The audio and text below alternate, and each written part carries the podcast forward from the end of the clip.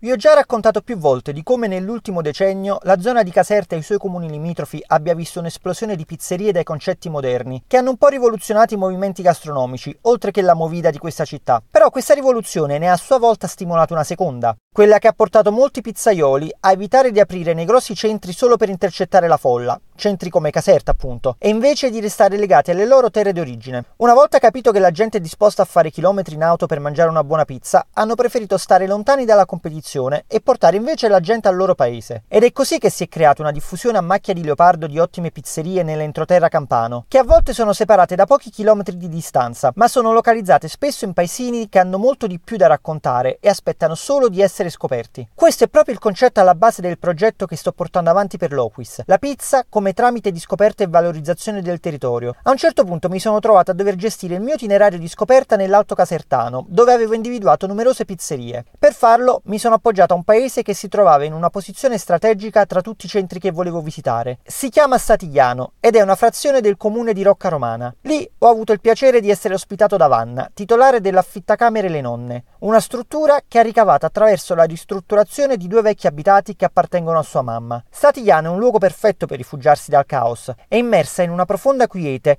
di cui si può godere costantemente affacciandosi al grazioso terrazzino di una delle due strutture, che guarda direttamente su una campagna silenziosa dove si sente solo il canto degli uccelli. Eppure nel passato recente questo luogo era anche meta di un traffico non indifferente, legata proprio alla pizza e al pane. Vanna mi spiega infatti che molte persone a Statigliano per campare facevano pane e pizza in casa e la gente veniva da fuori per venire a comprare.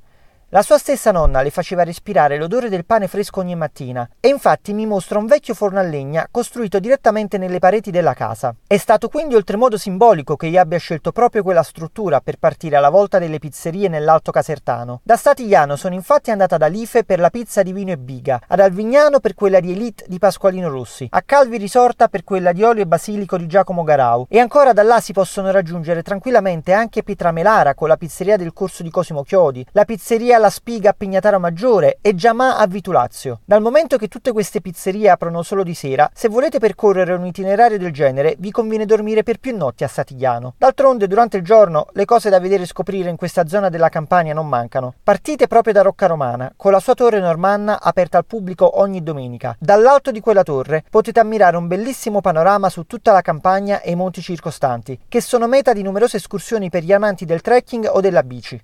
Per chi è in cerca di tranquillità, buon cibo e attività all'aria aperta, questi luoghi sono perfetti.